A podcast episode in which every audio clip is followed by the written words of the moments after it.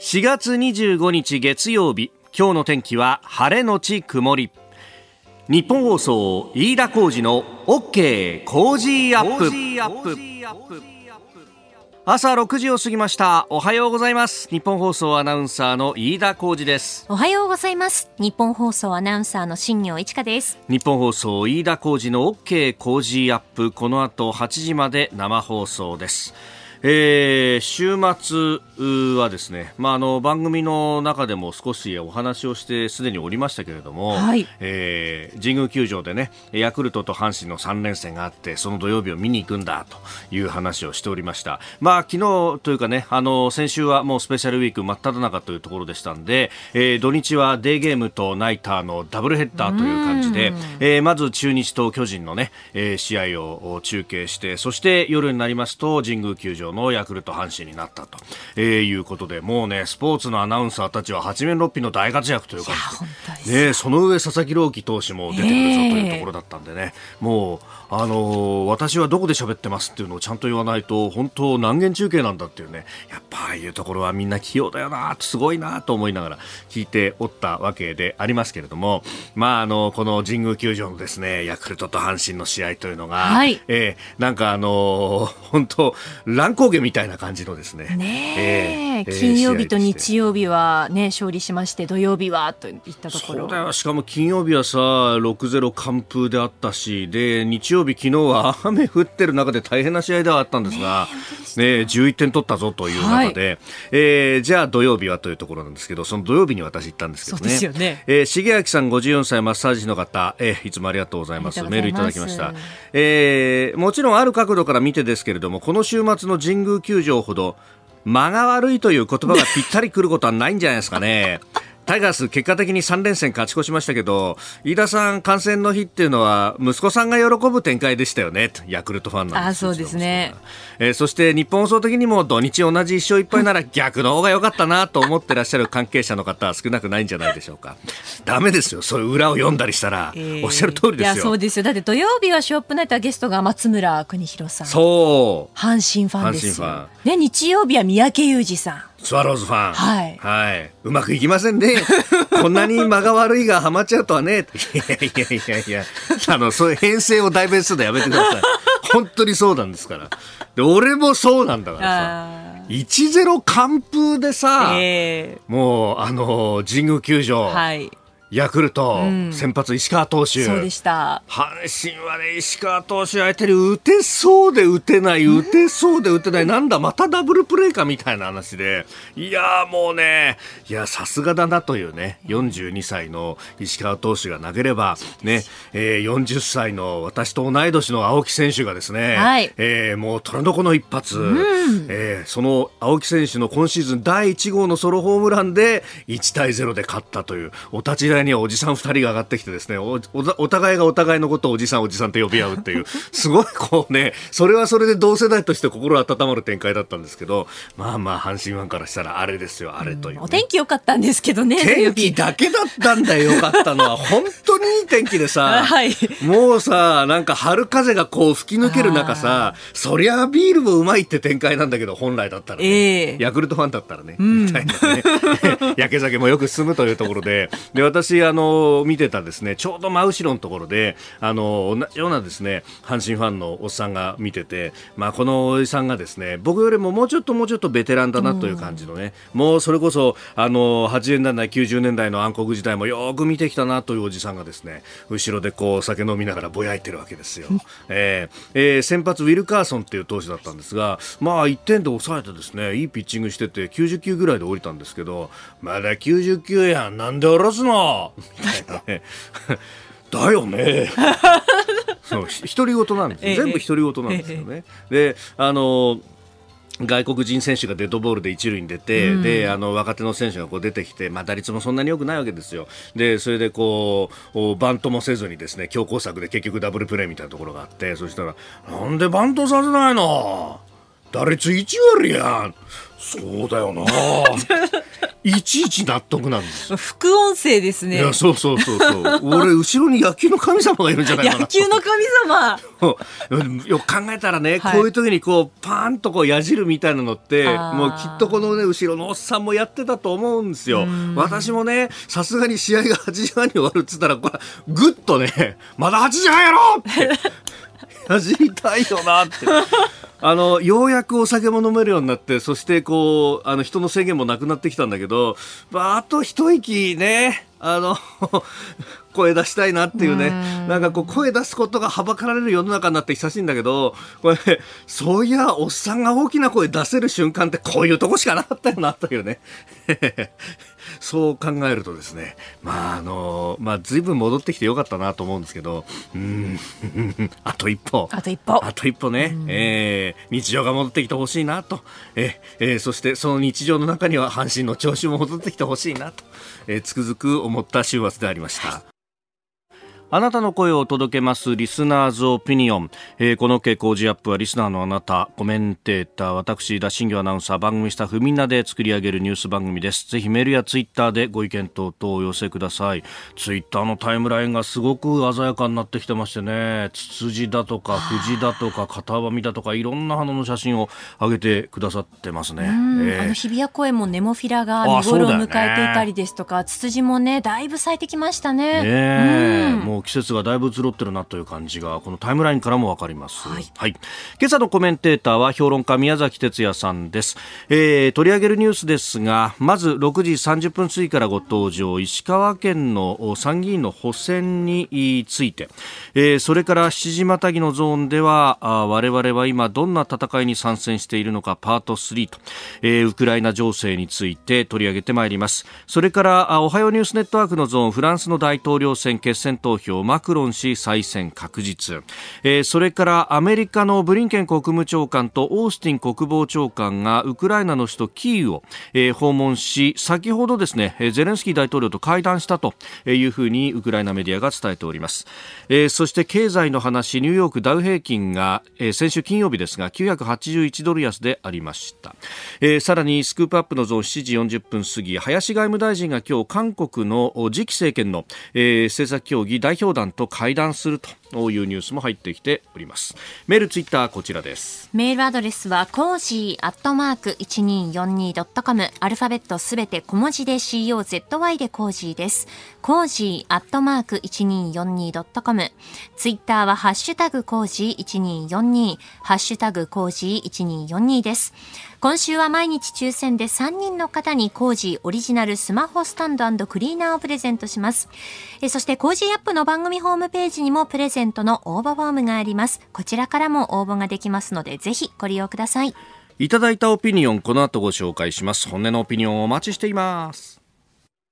ここが気になるのコーナーです。スタジオ長官各紙が入ってまいりました。えー、新業アナウンサーがね、先ほど6時頭のニュースでも伝えてくれましたが、えー、北海道の知床半島沖合の観光船の、えー、事故であります。えー、各紙一面トップというところで、まあ、締め切りまでに入ってきた情報が盛り込まれております朝日新聞観光船事故10人死亡確認、えー、知床岬付近で発見なお16人不明捜索難航えー、読売新聞も知床観光船事故10人死亡不明16人捜索続く国交省運航会社特別監査。えー、それから毎日新聞も知床観光船10人死亡16人不明捜索続く海保立件視野に捜査と。えー、産経は10人死亡確認16人不明知床観光船事故、えー、業家致死業務上過失致死容疑で立件視野と。えー、それから東京新聞もですね10人発見死亡確認不明16人捜索続く知床沖観光船沈没か、えー、運航会社を監査というところで、えー、あります。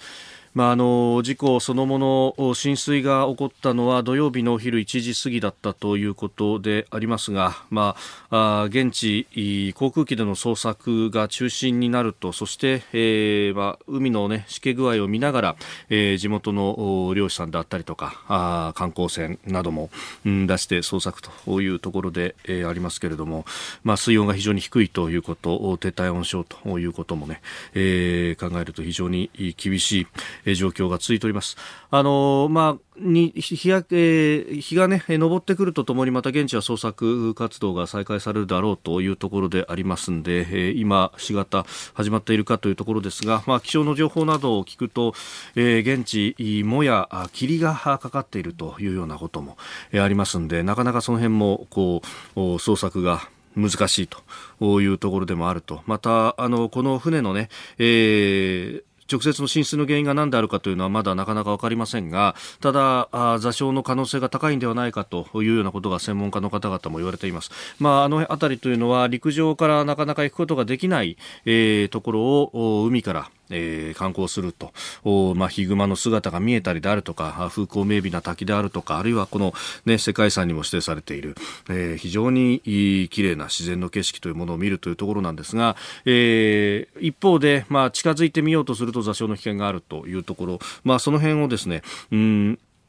その辺の危険というものが、まあ、救助に行く船、えー、たちにも、えー、当然ながら立ちはだかるというところで、えー、ここの座礁の危険であるとか、あるいはこう海がしけている中での、えー、こう捜索活動というものは非常に難しいと、まあ、もちろんですね、えー、この辺りは第一管区海上保安本部でありますが海保も必死の捜索を続けていると、まあ、あ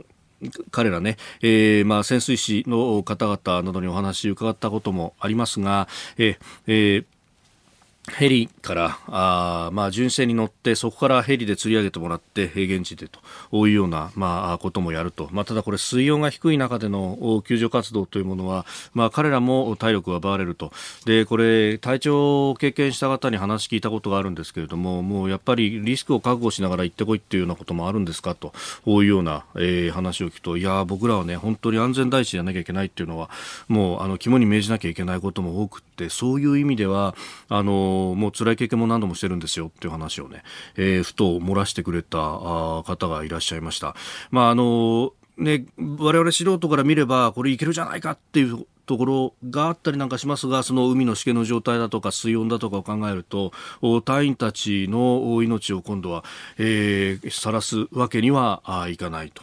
いう、まあ、二次災害が一番問題ですからねっていう話をその方はされていたんですが、まあ、その辺もこうね、えー、勘案しながら、うん、必死の捜索が現地は、えー、続いているということなんだろうと思います。また新たな情報入り次第また情報はまとめてですねおはようニュースネットワークのゾーンなどでも、えー、お伝えしていければと思っております。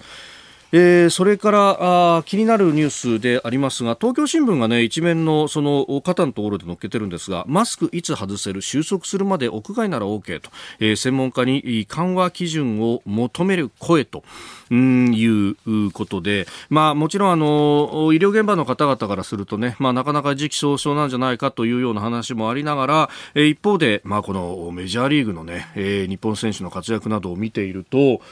あれみんなマスク外してるよねっていうところをねあの素朴に思う人が多いと、えー、思うんですが、えー、これ議論が始まりつつあるというところでまああのー、ね、えーま、閣僚の中でも、えー、マスク外せるタイミングもあるんじゃないかというようなね、示唆もあったりもします。えーまあえー、この辺っていうのは感染対策とのね、えー、バランスというところにもなると思いますが、まあ、確かに周りに人がいなくて黙ってるんだったらいいじゃないとかね、えー、そういうような、まあ、あ指針というものが示されるといいなというふうに思うニュースでありました。えー、ここが気になるでした。この時間からコメンテーターの方々ご登場です。今朝は評論家宮崎哲也さんです。おはようございます。おはようございます。よろしくお願いします。えー、大変失礼しました。前回ご出演の時に、多分ゴールデンウィーク明けのご出演じゃないですかねっていうふうに口走ったんですよ。私。あったと思うんだけどな、4月にと、というようなことを言ってたんだけど、やっぱありましたね。えー、しかも今日は東京のスタジオにお越しいただいております。はい、どうも。ありがとうございます。ありがとうございます。よろしくお願いします。さあ、あの、ウクライナ情勢等々についてはね、後ほどじっくりとお話しいただきます。はい、まずは、昨日投開票が行われた参議院の石川選挙区補欠選挙。あの、夏の参院選の前哨戦と位置づけられておりましたが、えー、自民党の前職で公明党推薦の宮本修二さん51歳が当選を果たしたと。まあ、あの自民党の現職の方がもともと知事選出馬で辞職したことに伴ってということその知事選がね、3月の石川県知事選が、保守3分裂の激闘になってしまったんで、はい、その影響があるんじゃないかというふうに、えええー、もう見られてたんですけれども、ね、まあでも、大差19万、約19万票。はい、宮本さん立憲民主党の小山田さんが6万約6万票ですから、これはもうちょっと大差がついたと言わざるを得ないですね。はいまあこれね、あの共産党あるいはあ N 党も候補を出していたということがあって、うん、まあ保守分裂の中でなんていうことが指摘されてますが、その辺っていうのは影響あったんですかね？まあこの結果を見る限りはないだけど、投票率が29.93%っていうのが、うん、まあ、補正、補選とはちょっと低すぎるんじゃないかっていう気も私はしますけどね。うんえー、過去最低だったと。3年前の選挙よりも17.07ポイント低いと。確かになかなか国政選挙で、まあ、投票率低い低いと言われながら3割割ってくるっていうのはちょっとびっくりしますね。うんまあ補選はね低めなんだけれども、はい、とはいえ3割割るっていうのはちょっとあの、決して好ましい事態とは言えないと思いますね。政治への何か諦めみたいなもんであるとか。いや、まあ、あの、基本的に、えー、あの投票率が低いっていうのは、勝った候補に対する委任、あ 白紙委任と言ってもいいんだけれども、だまあこの場合は自民党党に対するあの白紙委任みたいなもんだというふうに言ってもいいんだけれども、はい、まあそれはね、一つは、根拠があってさ、はい、やっぱさ、岸田内閣ってさ、あの嫌われない内閣って今日今日も、はい、今日もあの今日朝日新聞、ね、朝日新聞にさ特集やってますけど、はい、支持率高いんだよね。えーえーあの発足時、まあ、5割を切ったところからスタートしてそれが半年経って5割を超えてくるってこれなかなか珍しいパターンですよっていうようなね、うん、えー、記事でありました。薄く広い交換、まあ、あのー、ウクライナ問題なんかに関しては、はい、かなり、えー、っと支持もあって私はおおむねあの正しい道を選んでいらっしゃるというふうに思いますけど、うん、まあ基本的に外交ってそんなにはね、はい、あの選挙に反映しいや支持率とか選挙に反映しないんだけど、はい、まあ、今回違うんですかねやっぱり。何か何らかのこう準、うん、こう戦争状態にあるというふうにみんな思っていてやっぱり戦時の現政権というのは強いということになるんですかね。うんで、これがじゃあね、えー、参院選に向けてということになると、ねこのままいくと、まあ、これも与党有利な形でいくのかどうなのかというところです、ね、この支持率が続けば、はい、いく可能性があると思いますが、やっぱね、経済政策がね、うん。ちょっとね、どうかと。えー、これはあの、アメリカのバイデン政権も そうなんだ、はい、同じなんだけれど、えー、だから、あのー、中間選挙が大変心配されてるんですけど、経済政策をもうちょっと機動的にやっていただきたいというふうに思いますけどね。えー、えー、その辺、7時台で、えー、ニューヨークダウ平均の話であるとか、あ出てまいります。えー、今日も8時までお付き合いいただきます。よろしくお願いします。よろしくお願いします。お聞きの配信プログラムはニッポン放送飯田浩司の OK コージーアップの再編集版です。ポッドキャスト YouTube でお聞きのあなた、通勤や移動中に最新ニュースを押さえておきたい方、放送内容を少しでも早く知りたい方、スマホやパソコンからラジコのタイムフリー機能を使うと放送中であれば追っかけ再生も可能ですし放送後でも好きな時間に番組のコンテンツを自分で選んでお聞きいただけます。4月から番組が少しリニューアル。6時台に紹介するニュースをボリュームアップしました。ニュース全開でお送りします。そして7時台の後半にはエンタメスポーツのコーナー。こちらもさらに充実したラインナップでお届けします。日本放送のエリア内でお聞きの皆さんラジコラジコのタイムフリーでチェックしてくださいツイッターでは最新情報を発信中ぜひフォローして番組にご参加くださいあなたと一緒にニュースを考える飯田浩二の OK 工事アップ。この時間からコメンテーターの方々と7時をまたいでニュースを掘り下げてまいります。今朝は評論家宮崎哲也さんです。改めましてよろしくお願いします。よろしくお願いします。ではこの時間取り上げるニュースこちらです。我々は今どんな戦いに参戦しているのかパート3ロシアによるウクライナへの軍事侵略開始が2月の24日でありました。2ヶ月が経ちました、えー、今朝の七またぎは我々がこの戦いにどのように関わっているのか評論家宮崎哲也さんと考えてまいります。はい。えー、3月18日に第1弾、4月15日に第2弾、そして、まあ、くしくも昨日で2か月ということになりました。第2弾あのー、やっとね、はい、えっと、雑誌とか新聞とかに、こう、まっとうな論考がちょこちょこと出るようになってきたんだけど、あの、私はね、はい、このおウクライナあ軍事侵攻に対して、えー、欧米社会と私たち日本が、はい、あなぜ経済制裁をするのかと、経済制裁というのの新しいこうなんていうのかな。戦いっていうのを、これ、前回出た時にも言ったけど、はい、 economic statecraft っていう、あの、新しい手法なんですよ。はい、これはもともとトランプ大統領が始めたやつで、中国に対して、こう、まあ簡単に言うと、外交、外交実、あの、経済を中心とした外交的圧力を使って、行動を変えさせると。はい、あのその対象国の行動を変えさせるっていう、そういう新しい手法をこう使って、なんとかこの事態を解決しようとしているのが、うんうん、アメリカを中心とした欧米社会と日本であると。いう、そういうことなんだよね。あまあ、要するにこう、国家が地政学的な目的のために経済を手段として使うというようなことと思っていてい。ただければいいんだけれども、えー、で、これは一体、あの、何のためにやってるかというと、もちろんウクライナの人々、侵略を受けてしまって、うん、えー、まあこう虐殺に近いような形で、えー、殺戮されている、うん、あるいは街を破壊されているウクライナの人たちに対する同情っていうのも、あるかもしれない。あるいはこの、こういうこう無謀な暴走、暴走と言ってもいいような、はい、あ侵略を行ってしまったロシアに対するこう非難というか、反感というかですね、はい、それが鍵になっているというのいういうのは否定はしないんだけれども、えー、私はねそれだけではだめだというふうにずっと言ってまいりました、第1回からねこれは。うんうん、これはねこの戦いっていうのは、はい、ウクライナ戦争というのは基本的に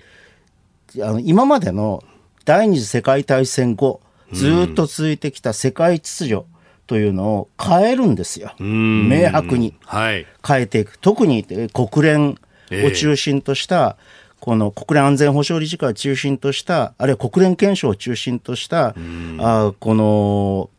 うん、戦後国際秩序っていうものがね、重大な転換点をこう迫る、そういうこう大きな事件であったわけ。はい。その時に我々はその状況の中でどこに位置するのかと、どこにこうあの、地位を占めていくのかっていうことを、はい、この決める、決める戦いになるわけ、これは。なので、何が何でも、はい、あの、ウクライナに対して、うん、えー、ロシアに対して、ウクライナを支援し、ロシアに対して、えー、経済制裁をしなければならないということなんですね。あの同情心とか、はい、あのロシアに対する反感だけでやってると、いずれこの大きな、いわゆるこの反動が来た場合に、これ崩れる可能性があるわけ。でそうじゃないと。我が国のためにやるんだと。これはやってるんだと。いうことをですね、はい、強く主張したいとということはですね、これやっぱり私はこの戦いの中でずっと一番正論をこう確かな目で見ているというのは実は国際経済あ国際政治学者でもなければ、あの国際ジャーナリストとかでもなくて、はい、ポール・クルグマンだったと思うんだよね。お非常に非常に正確な、はい、あの理解をし特にニューヨーク・タイムズにコラムをずっと連載してるんですが、うんうん、最初はね、はい、ロシアの目的は何かと。で、こう、事実、閉鎖的事実的経済圏を作るんだと。あはい。これは具体的に言うと1991年のソビエト崩壊以前の状況に時計の針を戻してしまうと。で、こう、バルト三国とかポーランドも含めて、はい、あるいはあの独立した共和国も含めても、で、元の藩と、はい、あるいは影響力圏というのをしっかりと作って、自律的、閉鎖的な、閉鎖的自律的なアウタルキーっていうんですけどね。アウタルキー。これを作るのが、プーチンの目的だと。非常に私は正確だったと思う。この理解というのは。で、その背景には、国際政治、経済の中で、はい、例えば中国の地位がものすごく高くなっていって、えー、アメリカと大体こうに、米中関係が軸になって、国際政治経済が進んでいるというような状況というのに、プーチン氏は我慢ができなかった。しかも経済的に当時、こう、侵攻直前、どんどんこの、はいあの、傾いていて、国際、あの、侵攻がなくても国際が相当こう危うい状況になってきたわけですよ。で、そこのままでいくと別に侵攻がなかったとしてもデフォルトするんじゃないかというような恐れがあったというような状況を打開するためにやろうとしたという、そういうね、こういうこのアウタルキーっていう発想があるっていうことをクルーグマン言ったの。それからもう一つは中国はロシアを救えないと。はい、救えない。えない。これはね、ロシアも世界経済の中に、経済規模でロシアの10倍ですから。中国の。中国は。中国の。で、にで、えー、ロシアの20倍がアメリカ。日本は3.6倍。はい。そういう状況ですから、えっと、もう、抜けることができないんだ、中国は。うん国際的な、この、まあ、サプライチェーンも含めて。そうそうそうそう。そういう状況で正しいこと言ってきたんだけれども、はい、まあ、あの、要するに、貿易は必ず平和をもたらすかというテーマなんだけれど、まあ、これまた後で言うかもしれない。そうですね。はい、これちょっとお知らせを挟んで、この最新のポール・クルーグマンのコラムについて、また解説をいただこうと思います。はい、さあ、お話にありました、あノーベル経済学賞受賞学者、ポール・クルーグマン氏のニューヨーク・タイムズのコラム。うん、最新のそのテーマが、貿易は必ず平和をもたらすかであります。これはね、えっと、4月22日の朝日新聞長官に翻訳が出ていましたので、はいえ。ー、ちょっと難点もあるの翻訳なんですけれども、えっと、とりあえずこれをだあの土台にしてお話したいと思うんですけどね、はい、貿易は必ず平和をもたらすかっていうことを論じて、えー、まあ、南北戦争に遡ってですね、この、実はイギリスは南部、はい、南部と、うん、あの、仲良くしていた方が良かったけれども、はい。まあ要するに奴隷制って、黒人の奴隷制っていうものがあって、それを打破しなきゃいけないという大義の前に、うん、確かに経済的には南部と,、と一緒にやっていた方が良かったにもかかわらず、中立を保ったっていう話から始まってるわけですね。はい、で、えーあの、本当原文を紹介しますと、詰まるところ、貿易は平和と自由を促進するのだろうか。確かにそういう場合もある。しかし、繁栄よりも権力を重視する権威主義的な支配者は、他国との経済統合を悪行の許可証とみなす場合がある。強い経済的利害関係を持つ民主主義国は、権力の乱用に目をつぶってくれると考えるのだと。これはまさにこのとその通りで、はい、いわゆるこう気候変動の問題があって、えー、カーボンニュートラルをや実行しなければいけないということで、はい、あの、ヨーロッパ、LN、うん、あの、ああの、ロシアの LNG に頼っちゃったわけですよ。はい、そうですよね。それが許可証だと。うん、脱原発、脱炭素でやるんだったら、うちの LNG 以外にないだろう、お前ら。で、それをこう、今度の暴走みたいなことをきっと容認するだろうと。うん、うん、うん、うん。まあド、ドイツなんか容認しかけたという部分もあったんだけれども、はい、もうプクルグマも書いてるけれども、はい、でも、あの、途中で正道に戻っていったわけですよ。はい、ここでイギリスなんかは本当、おさ、ね、ずっと支え続けたわけです、ね、そうそうそう。だからこれはね、やっぱこのぐらい、このぐらいの大きな視野で見なければいけない。はい、と同時に、これがね、ウクライナ戦争後の国際秩序を決めていくわけだ。だ私はね、はい、徹底的にロシアは任せて、任して、えー、えー、えーまあ、で、できることのプーチン政権を打破して、えー、その後に、中国もロシアも含む新しい国際秩序を作る負け組も、負け組というか、中国負けてないけど、はい、ロシアのような負け組も含む、新しい国際秩序を作らなければならないというふうに思っていますけれども、うんうん、そのために、その前に勝たなきゃいけない。まずは。これ、うん、だからクルーグマンの結論はこうです。はい、具体的には、欧州はロシアの石油とガスの輸入を断つために迅速に行動しなければならない。欧米はウクライナに対しプーチン氏を抑えるだけではなく明確な勝利を得るために必要な武器を供与する必要がある。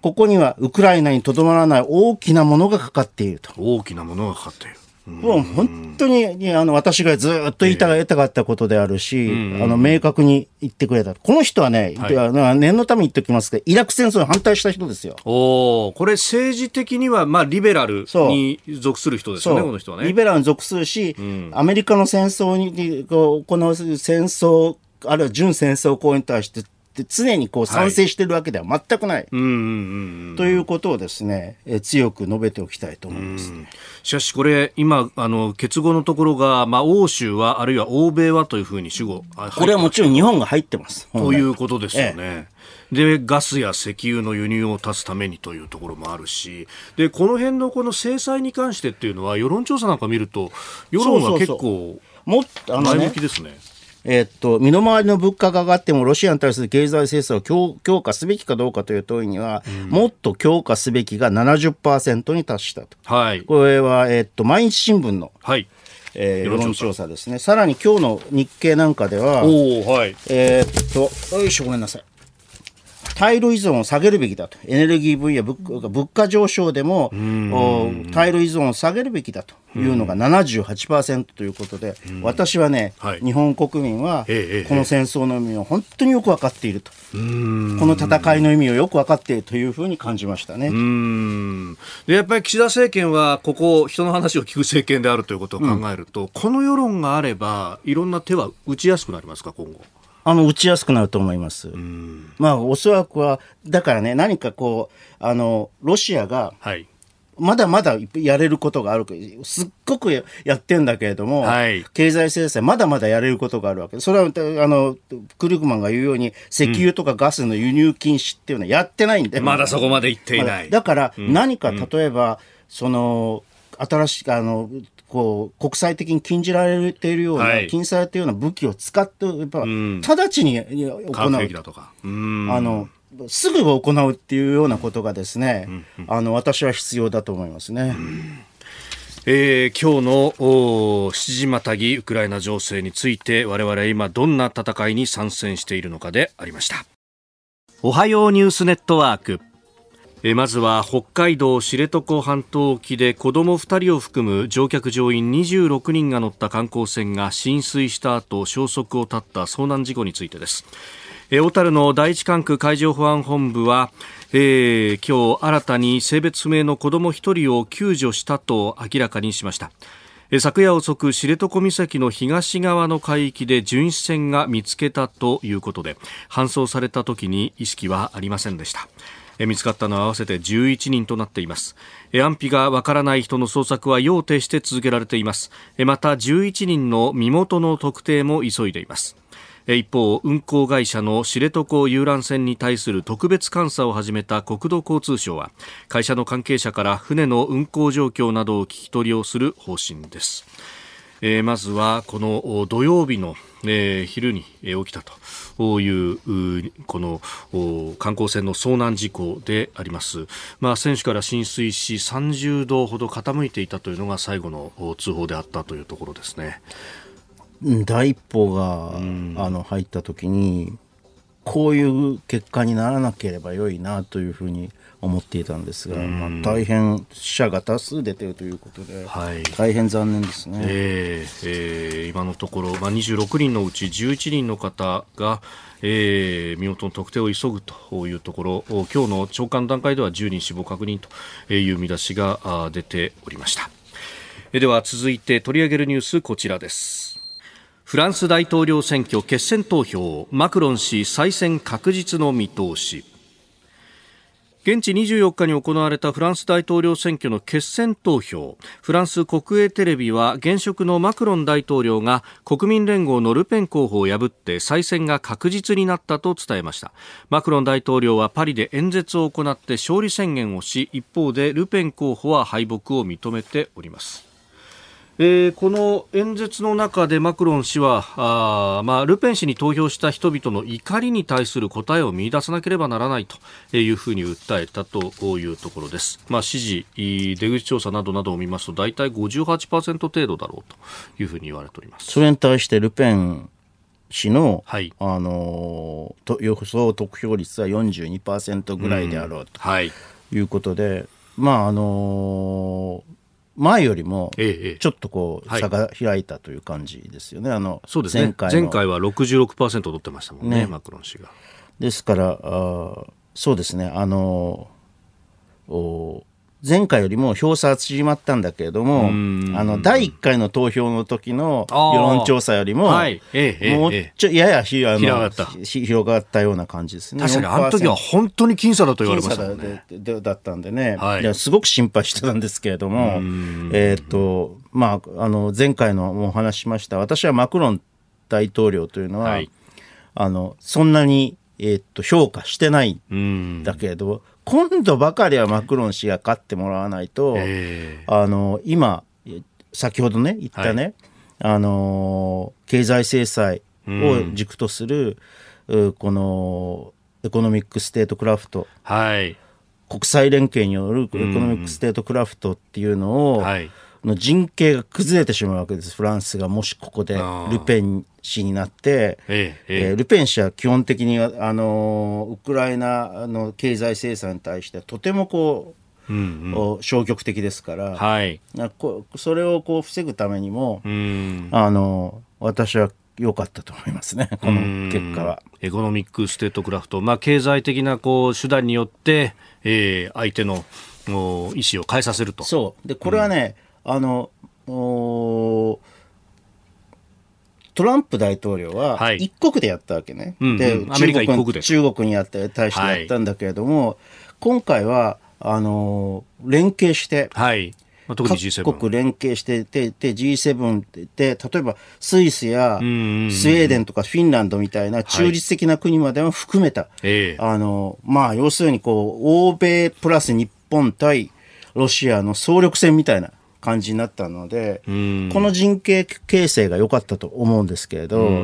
ここでもし、えー、フランスが、はい、あ国内事情によって、えー、このルペン氏になってしまって、えー、に経済制裁に消極的になってしまうと、ドイツもそれに追随してしまう可能性が。あで、まあそうですよね、普通独が、まあ、離脱ということになると、これは EU 全体がそちらに向いていくということなので、大変心配していたんですけれども、はい、なんとか、ええ、あのフランス国民は、うんギリギリのところで良識を示したようです。これ、ルペン氏が主張していたことの、まあ、中で、その対ロ制裁を緩めるべきだというのも、そのエネルギーの輸入などが経済に対してものすごく影響があると、でこれで苦しんでるのは庶民じゃないかと、マクロン氏のようなお金持ちは苦しんでないじゃないかという主張があの、ね、まさにロシアからの天然ガスとか、はい、石油の輸入を止める止めるような制裁というのは経済圧迫するというふうに言って、うんうん、まさにさっきクルグマンが言ってたこと逆ですよね、これは。ね、はい、であのー、それはその通りなんだけれども、えー、ああまりにも近視眼的すぎる、はい、あのマイオピックすぎるのではないか。つまりじゃあね、うん、あのロシアがですよ完全に勝ってしまってウクライナをこうこれをあの東側からどんどん侵食していって、やがてキーウも陥落させてしまって、大勝利を収めたとしたら、その後の世界情勢でどうなりますか？うん世界秩序の問題世界秩序で、これはね、19世紀後半から20世紀前半の世界秩序に戻っちゃうんだよ。うん今まで積み上げてきた国際法だとか、法の支配だとかってのは全部なくなっちゃって。弱肉強食の力の支配ですよ。私はだから、あの、降参すべきだというふうにウクライナに対して、あの、言う人がいるけれども、あの、その、その後の世界秩序ってどうなるんだろうと。この力による支配、力による政治っていうのを否定するっていうのが、あの、戦後のね、はい、国際秩序の基本だったわけでしょ？これを覆す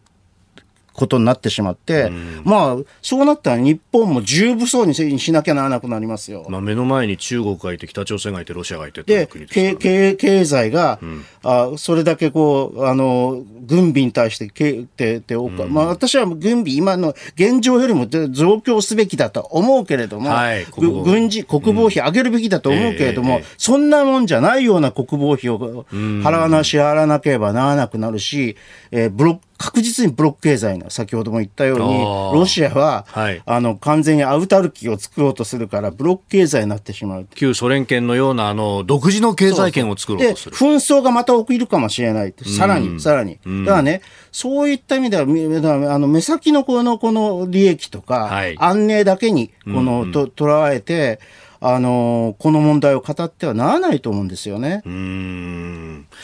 えー、その辺でこのウクライナに対してどう支援をするかというところで先ほどアメリカの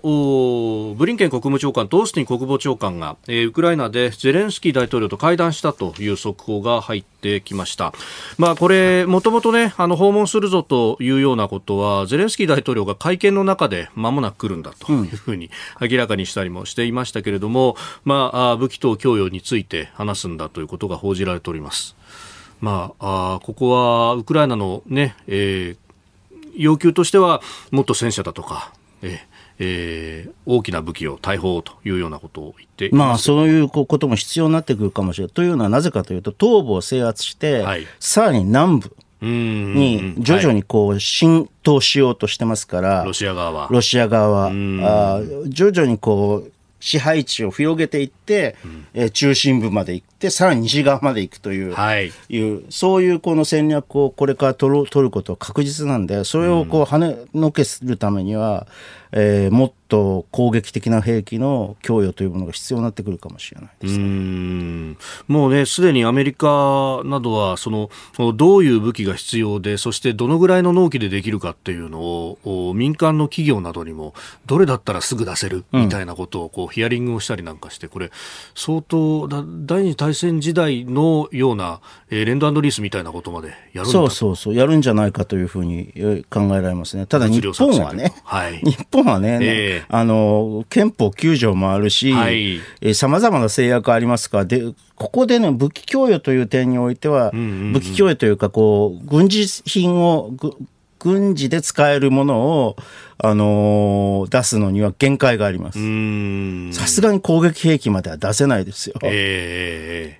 その時にどういうこう支援の方法があるのかですか？ということだと思いますね、支援、あの資金と、はい。えー、そういう物品の支援というのがど、どういう形でやっていくかって、これは一工夫必要かもしれないですね。あまあ、すでにねあの、ヘルメット、防弾チョッキなどの装備品は向こうに行っているということがあります、うん、まあ、そこそこそれも役に立っているというような報道もありますあとドローンとかどうするのかね。うん。その辺は非常に使えるという話はありますもんね。そうそうだから、まあ、できるだけそういうことをですね、はい、やっていくという装備品だけではなくてね、うん。うん、以上おはようニュースネットワークでした。え続いて教えてニュースキーワードです。ニューヨークダウ981ドル安今年最大の下げ幅先週末22日のニューヨーク株式市場ダウ平均株価の終値は前の日と比べて981ドル36セント安3万3811ドル40セントとなりました。今年最大の下げ幅です。取引時間中には下げ幅一時1000ドルを超えたということで、あの金融引き締めがまた来るんじゃないかと、もともと言われてましたけれども、結構早めに急速に来るんじゃないかというようなことが売りにつながったようです。まあ、ですからね、はい、去年からずっと、まだコロナの影響というのが第一の問題であったところに、えーええ、まあほらいろいろさウッドショックの第一次ウッドショックとかもあったりしてさ、ねはい、でうんあのアメリカは言うまでもなく、アメリカ、ヨーロッパは言うまでもなく、おそらく日本も、うん。はい、うん、どちらかというと、インフレ傾向になっていくだろう、うんはい、当面アメリカが問題なんだけど、え。えー、これをどういうふうに、えー、対処するのかというのは非常に困難。あの、本当ナローパス、狭い道に針を通していく、あの、狭い穴に針を通していくような、えー、そういう作業であるということになるだろうっていうことを申し上げていましたが、はい、まあ、思った通り金融引き締めが過ぎると、こうやって景気が悪化していくと。景気を減速させてしまうと、はい、じゃあこれからどうするっていうことになりますよね。えー、うんまあ、アメリカはこれ、インフレ率との当然見合いになりますもんね。そう。うん、で、インフレ率は結構もうもう8%とかに近くまでいってるから、はい、なんとか対処しなきゃならんことは事実なんだけれど、うん、だからといってこう、あの、景気を減速、過度に減速させてしまえば、はいこれは、あの、最悪の場合はスタグフレーションになってしまう。ええええ。不景気化の中の物価高っていう状況になってしまうということで難しいですね。ただ日本はね、はい、こんなことにはまだなってなくて、まだなってない。この間もほら、はい、うんと、物価でさ、えええー、っと、0.8%っていうのが出てましたよね。そうですね。はい。あの、消費者物価指数3月の数字でありましたが、そうそうはい。えー、総合の数字でプラス0.8だったかな。えー、ただ、あの、コアコアの数字はマイナスなんですよね、ね そうなんですよね。エネルギーと、そそして、えー、生鮮食品を除いた総合がマイナス0.7とで、えー、生鮮食品を除く総合が0.8で、えー、全部をひっくるめた総合の数字だとプラス1.2という数字が出ておりました。あのー、去年のね10月から12月の、はい、えー、っとあの内需の状況を見ると、なお内需不足は17兆円あると。でもまあ今は多少か回復してると思うけど、はい、まだこの、えっ、と、あの、コアコアの数字から見ると10兆円超はありそうな感じですよね。まだデータは出てないけれども。はい、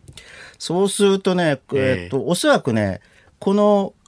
あの、前回もお話したけど、企業物価の方、うん、企業間の取引の物価の方は、はい、えっ、と、もう10%近くまでいってますから、ただしこれが直接消費者物価に反映することはないのね。でおそらくね、2%ぐらいまでいって、あの、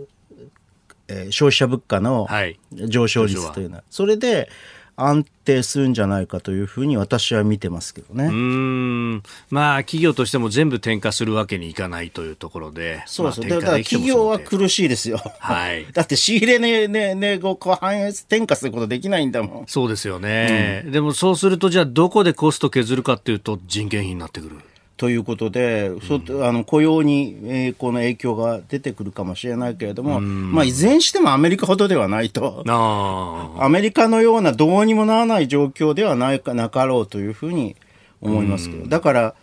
まだ日本では、はい何らかの形で景気対策をこう打つ余地があると思いますけどね。だからそれをね、こう岸田政権が選挙に向けてですね、はいちゃんとやるのかどうか、あのこのまま、まあこう、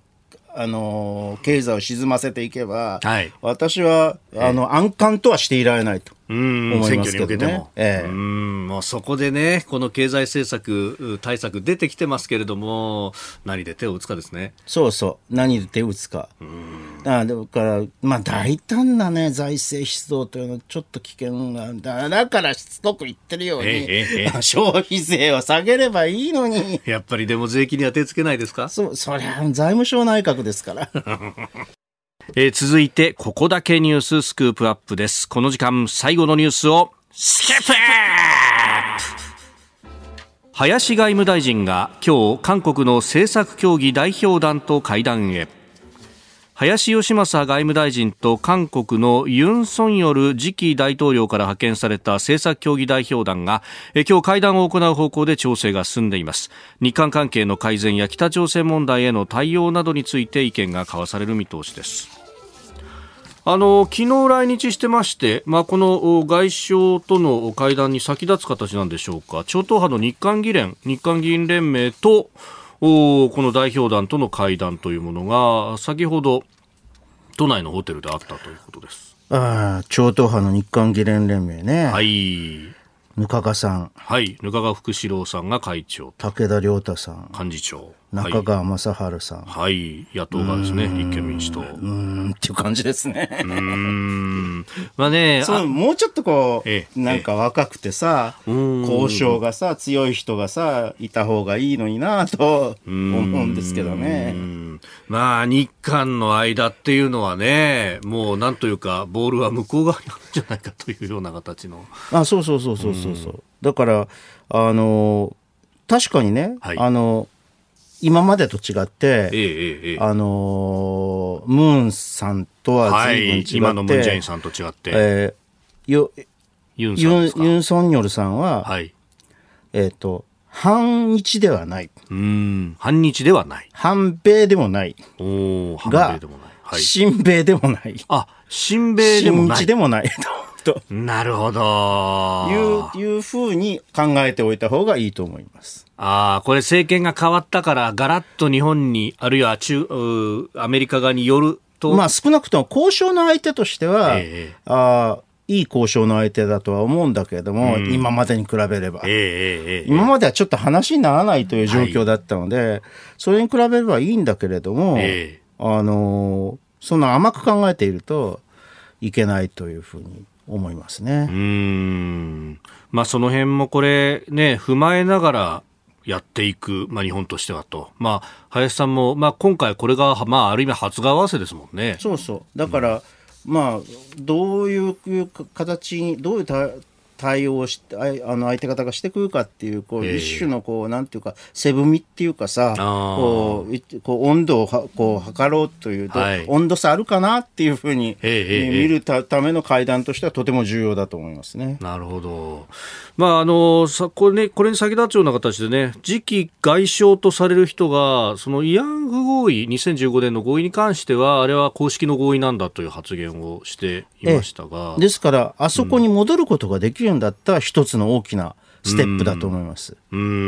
れはだからほら、バイデン政権が、はい、あのーええ、この、ももともとは、えっと、オバマ政権の時の、えっと、副大統領だったバイデン氏がお膳立てをしたものですから、そうい、そこに戻るんだったら、まあ、その、あの、お新米、新日ではないというのは、若干、あの、あれができるかなと。はいえええええ確かにそうですね。あの当時で、しかも外務大臣として、あの時に記者発表に立ったのが今の岸田総理ですもんね。そうそうそう。ですから、そこに戻れるかどうかというのは一つの、あの、両国はね、一つのこれからあの日韓関係を占っていく上の試金石になるかもしれないですね。はい、で、これその後、まあ、突き刺さった時がいくつもいくつもありますが、あの、自衛隊の航空機に対してのレーダー照射であったりとか、うん、あるいは、あの、まあ、徴用工問題、訴訟問題で、これは、えー、だからこれは相手が司法があるんで、うん、司法のこう、最定というかさ、はい、あの判例が出ちゃってるんで、これを覆すのっていうのは大変だと思いますよ、ね、うん。でそれをじゃあ、別途立法措置でやろうかというと、韓国の国会の陣容が。うん、だからそういった意味では、えー、今の国会がもう変わらなきゃいけないんだけどね。今、このままだと、まあ、ユン政権は少数野党、与党でスタートせざるを得ない。そうだから不安定だから、それほど大胆なことはできないと。とはいうものをやらなければね、はい、えこれだけ国際情勢が変わろうとしていて、まあ、はい、韓国もウクライナ、ええ、経済制裁には参加したわけですよ。だからね、あの、そういう状況っていうのは、はい、あよく踏まえていらっしゃると思いますけどね。うん。まあ、東アジア全体を、ね、考えると、まあ、それこそ韓国はこうクワッドの枠組みにも入りたいと言ったりとか、うん、TPP にも入りたいとか言って、たりもしますけれども、これね、あの、こっちの陣営に完全にいるのかどうかっていうのは考えなきゃいけないまあ、この番組で何度も言ってるけれども、北朝、はい、今度のウクライナ、あこの情勢を見て、えー、北朝鮮は絶対にも核を、あの、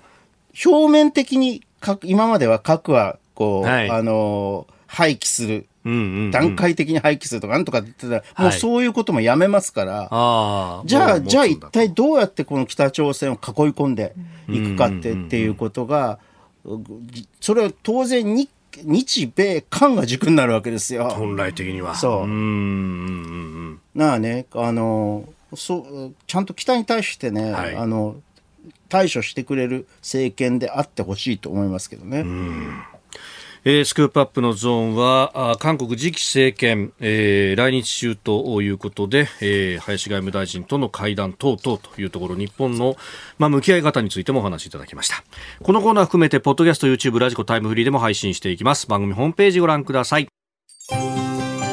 あなたと一緒に作る朝のニュース番組飯田浩司の OK コージーアップニッポン放送の放送エリア外でお聞きのあなたそして海外でお聞きのあなた。今朝もポッドキャスト YouTube でご愛聴いただきましてありがとうございました。飯田浩司の OK コージーアップ。東京有楽町ニッポン放送で月曜日から金曜日朝6時から8時まで生放送でお送りしています。番組ホームページでは登場いただくコメンテーターのラインナップや放送内容の原稿化された記事など情報盛りだくさんです。また公式ツイッターでは平日は毎日最新情報を配信中。ぜひチェックしてみてください。そしてもう一つ飯田浩二アナウンサーが「夕刊富士」で毎週火曜日に連載中。飯田浩二の「そこまで言うか」こちらもぜひご覧になってください。忙しい朝そして移動中ニュースを少し深く知りたい時。ぜひ AM、FM、ラジコはもちろん日本放送のポッドキャスト YouTube でお楽しみください。